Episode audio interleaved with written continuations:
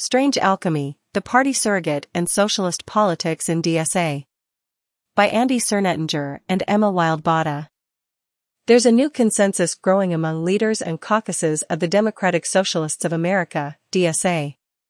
There will be no break from the Democratic Party. At least, not anytime soon. Since 2016, the electoral debate in DSA has been about how to build an independent party.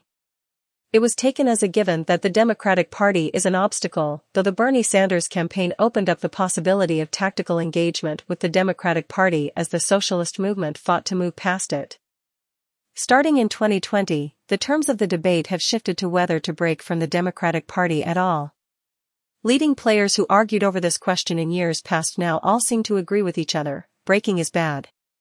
Prominent writers on The Dirty Break and The Democratic Road to Socialism, Eric Blanc, Chris Maisano, and to a lesser extent Neil Meyer, have revised their position to one in favor of indefinite runs as Democrats, until such a time when the contradictions solve the problem for us. If you read social media, they agree there is little distinguishing their approach from that of groups they previously opposed in DSA. The new common sense is centered on a concept called the party surrogate. A party within a party model, promoted or adopted in various forms by DSA caucuses such as Collective Power Network, Emerge, Red Star, and Socialist Majority. The party surrogate is used as a prop to argue against political independence from the capitalist parties. They use a lot of complicated formulations and arguments, such as ballot lines or state institutions, and there is no Democratic Party, to end up saying something simple. Socialists should just run as Democrats. How, in the space of only a few years, did the aim move from using the momentum of a political moment to break free of the constraints that have hindered left politics for nearly a century, to abdicating the project entirely? How is it that every major DSA caucus now agrees on questions that previously caused major divisions? What is the party surrogate that's been touted, and where does it fit in? The Dirty Break, broken. DSA, as we know it, is the product of a particular political conjuncture starting in 2016. The Bernie Sanders campaign and the election of Donald Trump. For years before then, DSA had a stable membership of about 6,000 members. It wasn't all that different from other socialist organizations that maintained essentially flat membership rolls, though it kept a larger paper membership. The Sanders campaign served as a catalyst and DSA a potential receptacle, but there was still the problem of the Democratic Party. For people who would make up the bulk of the new DSA, the previous decade hadn't instilled confidence in the Democrats. The Obama years left a competing sense of low faith in the Democratic Party, with high urgency to defeat the growing Republican-allied far-right. To move beyond the initial boost in DSA membership, there was a project to construct political theory that could address the concerns with the Democrats, and create a bridge that would lead to supporting Sanders and other candidates when they would run in the Democratic Party. This project had two wings: The Dirty Break, developed by Eric Blanc from 2015 on, and The Party Surrogate, first raised by Seth Ackerman in 2016. Both of these theoretical bridges, surrogate and break, have similar approaches. They acknowledge the need for working-class political representation. They reason that barriers to independence are too great, at least, right now. Then they propose a way of running campaigns in the Democratic Party, but not of the Democratic Party. Both started with the desire to get the socialist left to support Sanders when he would run again in 2020, and worked backwards from there. Neither model could simply continue DSA's historic position on realignment. There was too much history pointing to the failures of trying to reform the Democratic Party.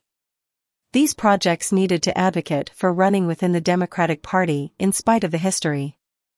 It's the Dirty Break that defined the early sentiment in DSA, becoming codified at the 2019 National Convention through the Class Struggle Elections Resolution. Jacobin writers Meagan Day and Micah Uetricht incorporated Dirty Break theory into their book on Bernie Sanders, and DSA chapters hosted numerous events projecting Dirty Break politics. So what happened?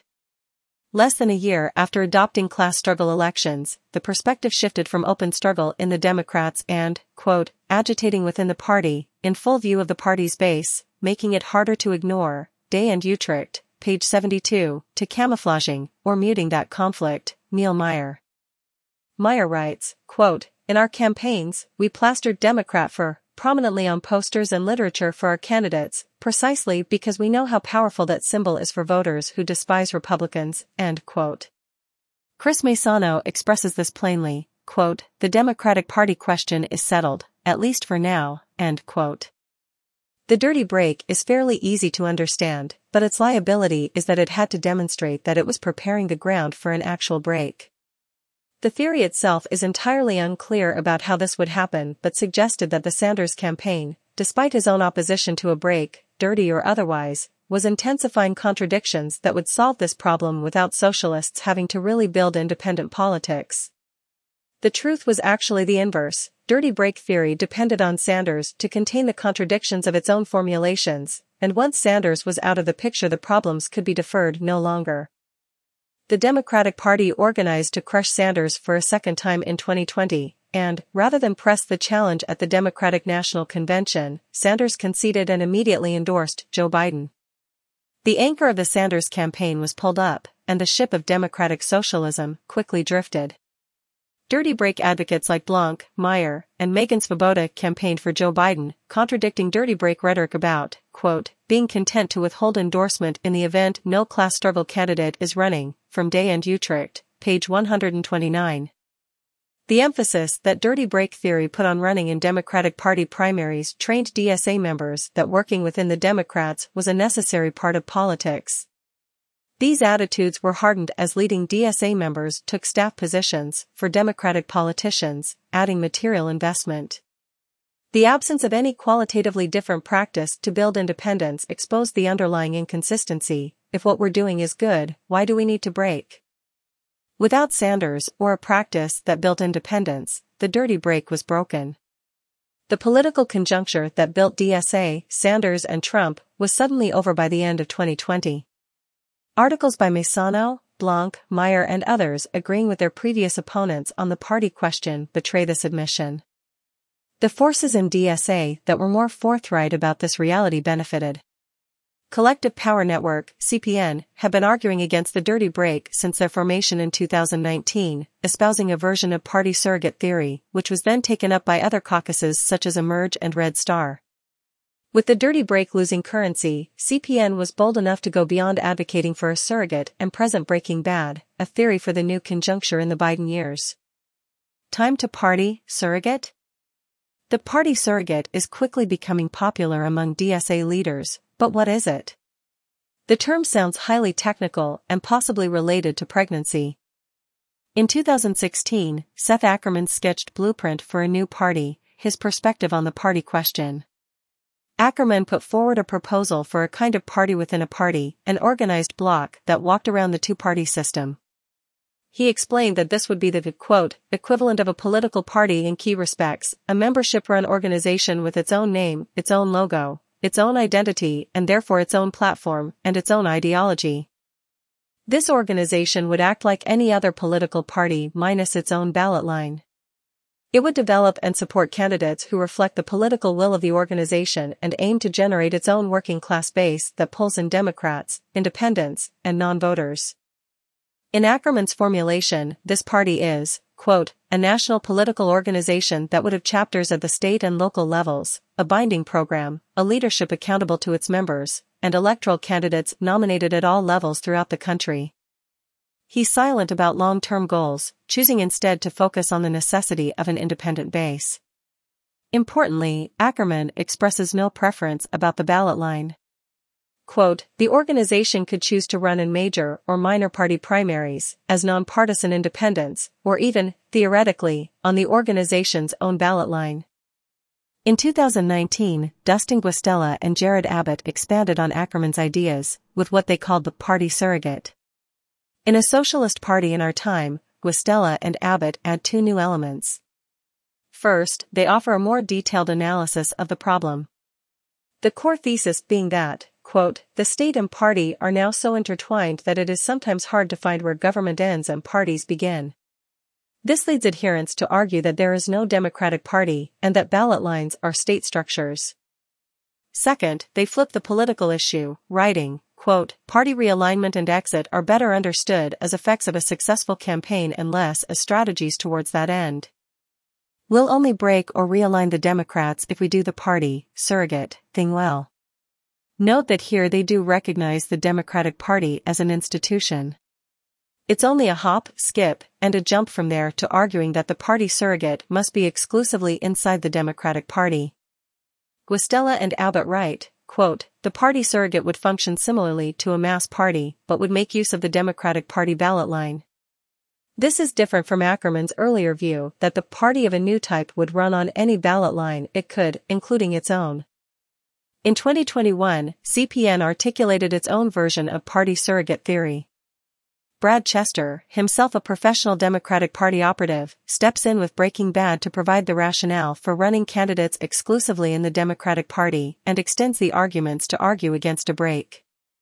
Chester argues that refusing to compete in Democratic primaries, quote, "establishes a permanent roadblock to elected power for socialists in America." He argues that by the time a large enough constituency was built up to be able to break, that voting base would be powerful enough to become dominant in Democratic primaries.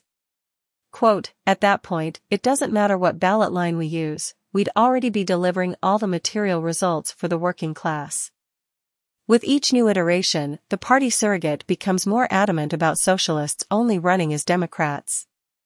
By the time it gets to Chester, anything other than the Democratic Party is attacked as, quote, "playthings of cynics who have opted out of mainstream politics, not a serious vehicle for organization." Where Abbott and Guastella argued that a break is one possible result of a successful party surrogate, Chester dismisses breaking as entirely unnecessary. This is a big transformation in the span of 5 years. The rules ain't the problem. The party surrogate premise, create a party within a party, quickly becomes complicated. It starts with the problem, the absence of a labor-based third party in the U.S., and explains that the reason third-party efforts have failed is because of the rules of the electoral system. If we had a more democratic system, a party would have already formed, but the U.S. is exceptionally bad, so it's too difficult.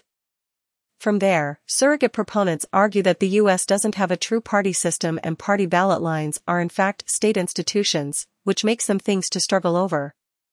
They extend this further to say that the Democrats are not a party, and that the Sanders campaign showed, in fact, that it is possible to run candidates of any sort on any ballot line. Therefore, socialists should run exclusively as Democrats. There are a number of problems with the practical, historical, and conceptual layout of the argument. Because there's such a direct progression of arguments and quick conclusions that all work off each other, let's start at the end and work our way backwards. Primarying our way to second fiddle. The culmination of party surrogate and dirty break theory is the argument that socialists should contest elections in the Democratic Party, particularly through partisan primaries. If ballot lines are state institutions or hollow bodies to be contested, why confine yourself exclusively to one? Ackerman was agnostic about which party to contest in, but the model has since resolved to be exclusively in the Democratic Party. To our knowledge, no DSA socialists have contested Republican primaries. This suggests a corresponding shift in the idea of how a party surrogate should work. Rather than building up its own base with its own identity, the surrogate is dependent on an assumed base around the Democratic Party. Chester makes this clear when he writes that a mass base would, quote, necessarily require a majority of Democratic voters and be powerful enough to dominate in Democratic primaries. The assumption is that Democrats have the base socialists want. In reality, the base of the Democratic Party is shifting rapidly, where Democrats are replacing Republicans as the preferred party of the very wealthy. The richest U.S. counties are now swinging Democrat. Historian Matt Karp explains for Jacobin. Quote, in its leadership and cultural style, the Democratic Party has already become a party of the professional class, with little interest in challenging the plutocracy and little capacity to deliver material benefits to workers of any race. If the shareholders of Amazon, Pfizer, and Goldman Sachs all understand this, why shouldn't the iron miners of northern Minnesota? The working class base of the Democratic Party is leaving its orbit. Nearly half of union members now regularly vote Republican. It's not just the white working class. In 2020, Trump increased his share with black and Latinx voters.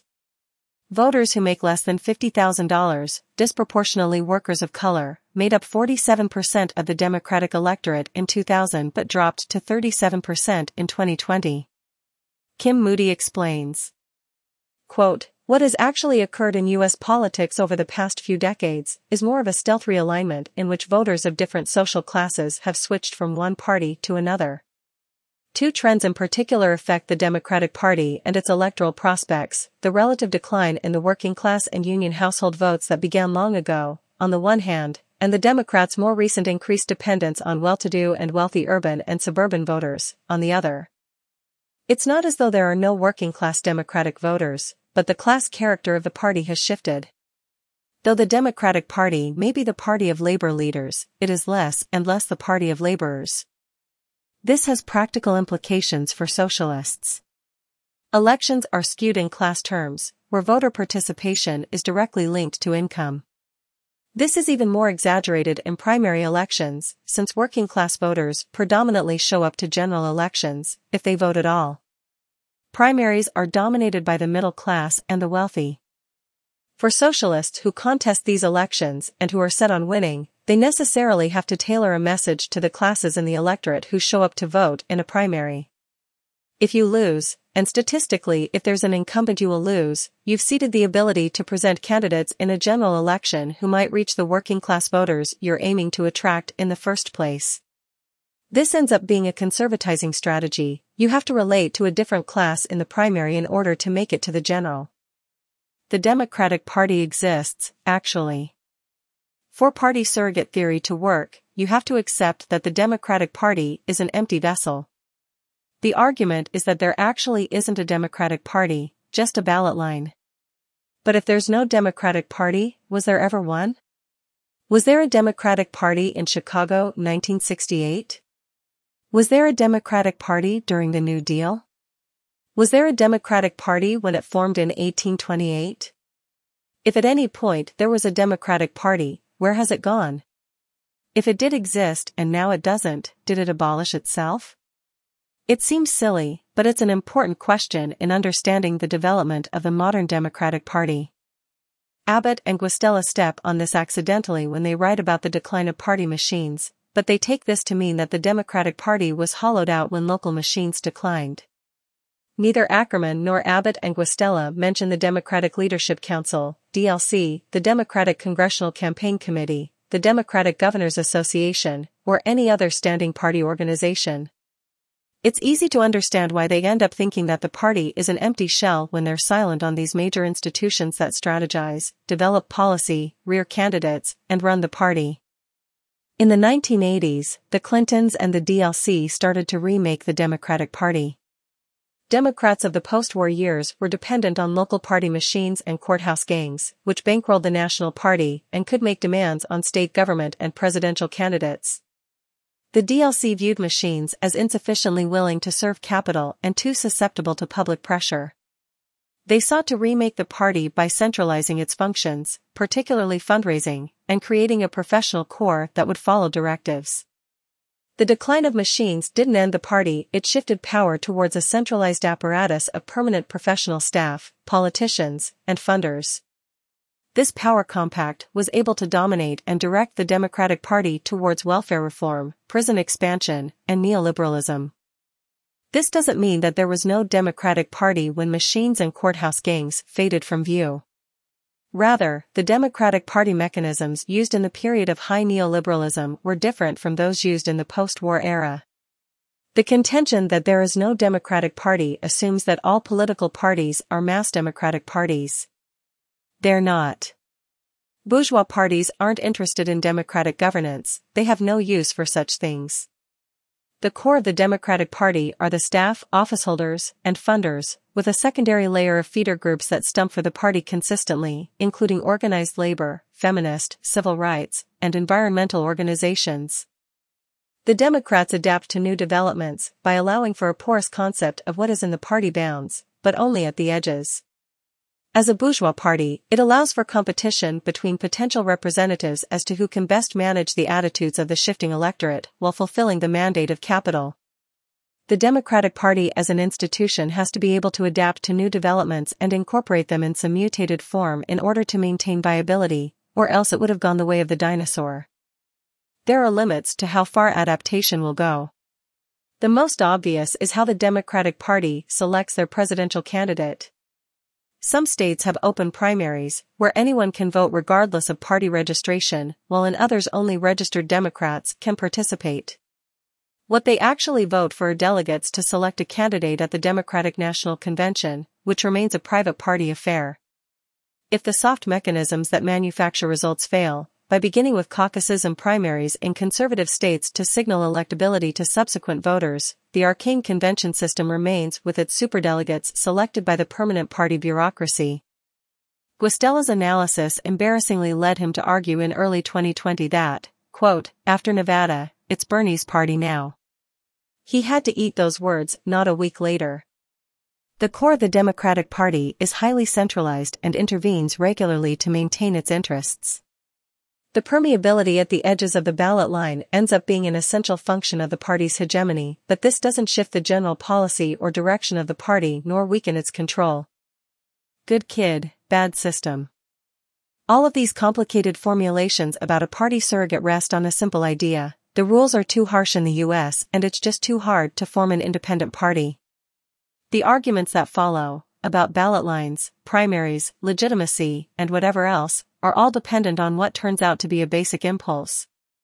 From there, they prune history and use an upside-down concept of how political parties are formed.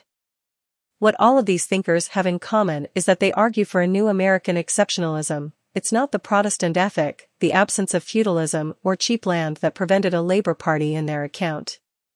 It's that the US is uniquely bad with its electoral rules. Is it actually different though? The U.S. is not the only country with a single district, first-past-the-post, winner-take-all system.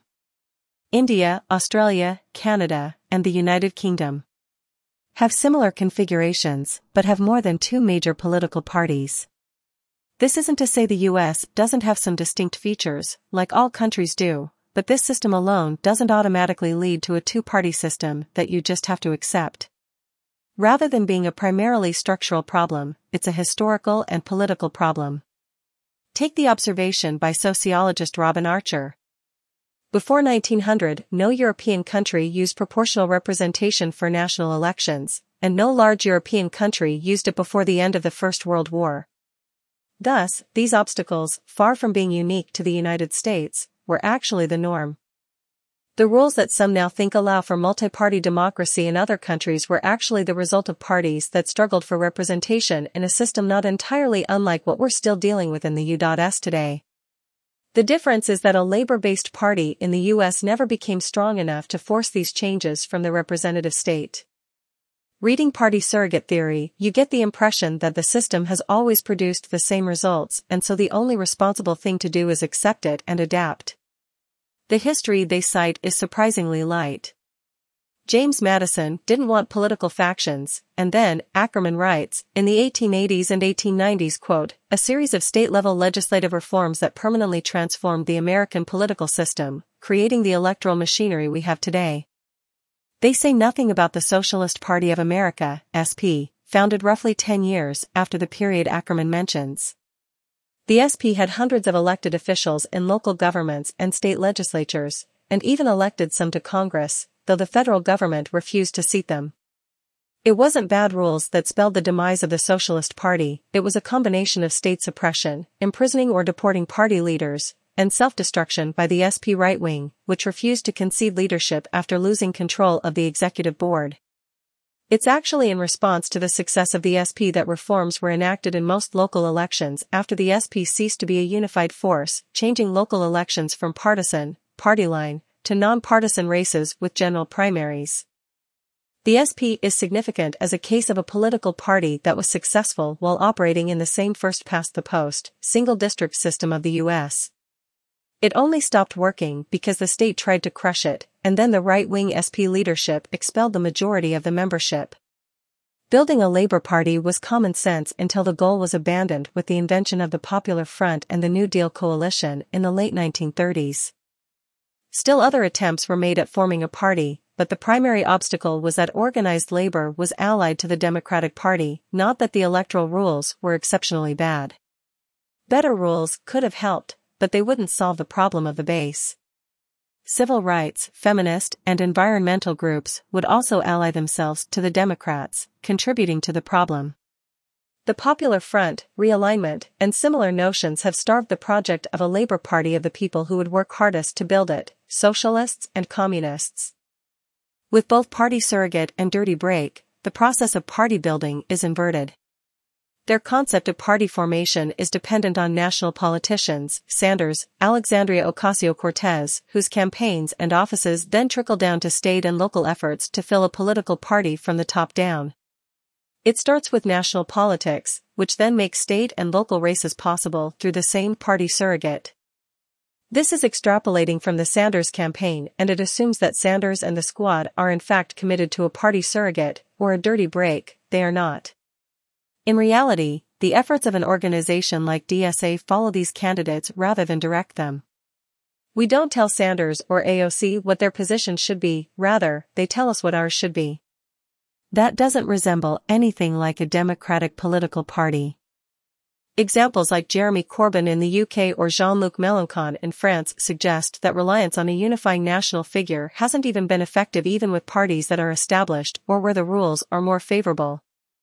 It creates a disembodied pool of supporters that don't have strong enough social bonds or organizational infrastructure to leverage their numbers. The UK Labour Party swelled with members in 2019, but these were almost entirely at-large members rather than members of neighbourhood or union affiliates. The formation of political parties is dependent on creating organizations that then band together to grow their scale. The Farmer Labor Party strategy of the 1920s and 1930s was the development of state parties that would then be able to link together to create a national party. Again, these efforts were frustrated more by alliances with Democrats and the sectarianism of the Communist Party than by structural difficulties. The ability to run national electoral campaigns related to Democratic membership organization requires grassroots organizations strong enough to support candidates, but also to assert the will of their membership rather than get swept along by the politician's campaign.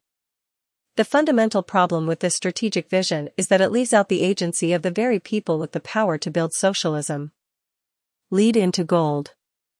The agreement between DSA leaders on electoral strategy flows from a shared belief that the problem of political parties in the U.S. is a structural rather than a political problem, which is insurmountable. They depend on an idea of the Democratic Party as decentralized and open, ignoring the centralized party organization made up of professional staff, funders, and party officials. This party center does in fact intervene and assert power, as it did in both of Sanders' primary campaigns. The conclusion drawn by party surrogate and dirty break advocates is to adapt to bad rules by running as Democrats indefinitely. It's a strange alchemy that claims to have taken the lead of the Democratic Party and turned it into socialist gold. Dirty break and party surrogate strategy share a trickle-down conception of party building.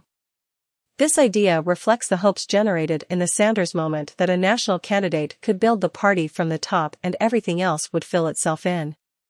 In the course of pursuing these electoral campaigns, many activists took paid positions as campaigners, staff, surrogates, or just deepened their relationships with Democratic partisans. This helps explain how a hot war between DSA factions only a few years ago has since turned into political alignment. At the end of the day, neither the dirty break nor party surrogate described DSA's electoral work up to this point. Though Abbott and Guastella state in their 2019 article that, quote, DSA already carries out its electoral work in a manner similar to the type of party surrogate we're advocating, and, quote, they left unexplained why that's the case. There hasn't been any party within a party infrastructure built. Very few candidates are brought up from the ranks of DSA to run campaigns as an expression of the organization's politics, and even fewer campaigns are initiated within chapters through deliberation and debate. Instead, most DSA-endorsed candidates come to the organization for endorsement, often with predetermined platforms and no expectation of being held to account. At the heart of both models is an implicit assumption about the path to socialism. It will be elected in the Democratic road. The success and strength of our movement is measured by electoral wins. Reforms that benefit the working class are seen as a product of electoral organizing rather than class forces. The fundamental problem with this strategic vision is that it leaves out the agency of the very people with the power to build socialism. It assigns a largely passive role to workers and oppressed people instead of seeing their collective strength and creative potential as the foundation for a socialist transformation. It indicates a cynicism about the ability of the working class to change social conditions and political structures. That disbelief underlies the constant revision of the party surrogate idea to attach itself more firmly to the Democratic Party. If you don't think you can even change electoral rules, how do you think you're going to mount a challenge to capitalism? That ends up taking someone like Chester down the road of saying that it all comes down to the gains you make on behalf of the working class. Class consciousness and the organization of the working class into its own political party for the purpose of contesting for power leaves the equation entirely. We've focused on critiquing a strategy that places socialist politics squarely inside the Democratic Party. The positive case for an independent party and a sketch to actualize it can't fit here, but will be taken up in a future article. These are questions that are asking us what we think socialism is. Are the different roads going to the same place, or to an entirely different project? About the authors. Andy Sernatinger is a labor activist and member of DSA in Madison, Wisconsin. He is a member of the Tempest Collective and has written for New Politics, International Viewpoint and Jacobin. Emma Wilde Botta is a member of the Democratic Socialists of America and the Tempest Collective.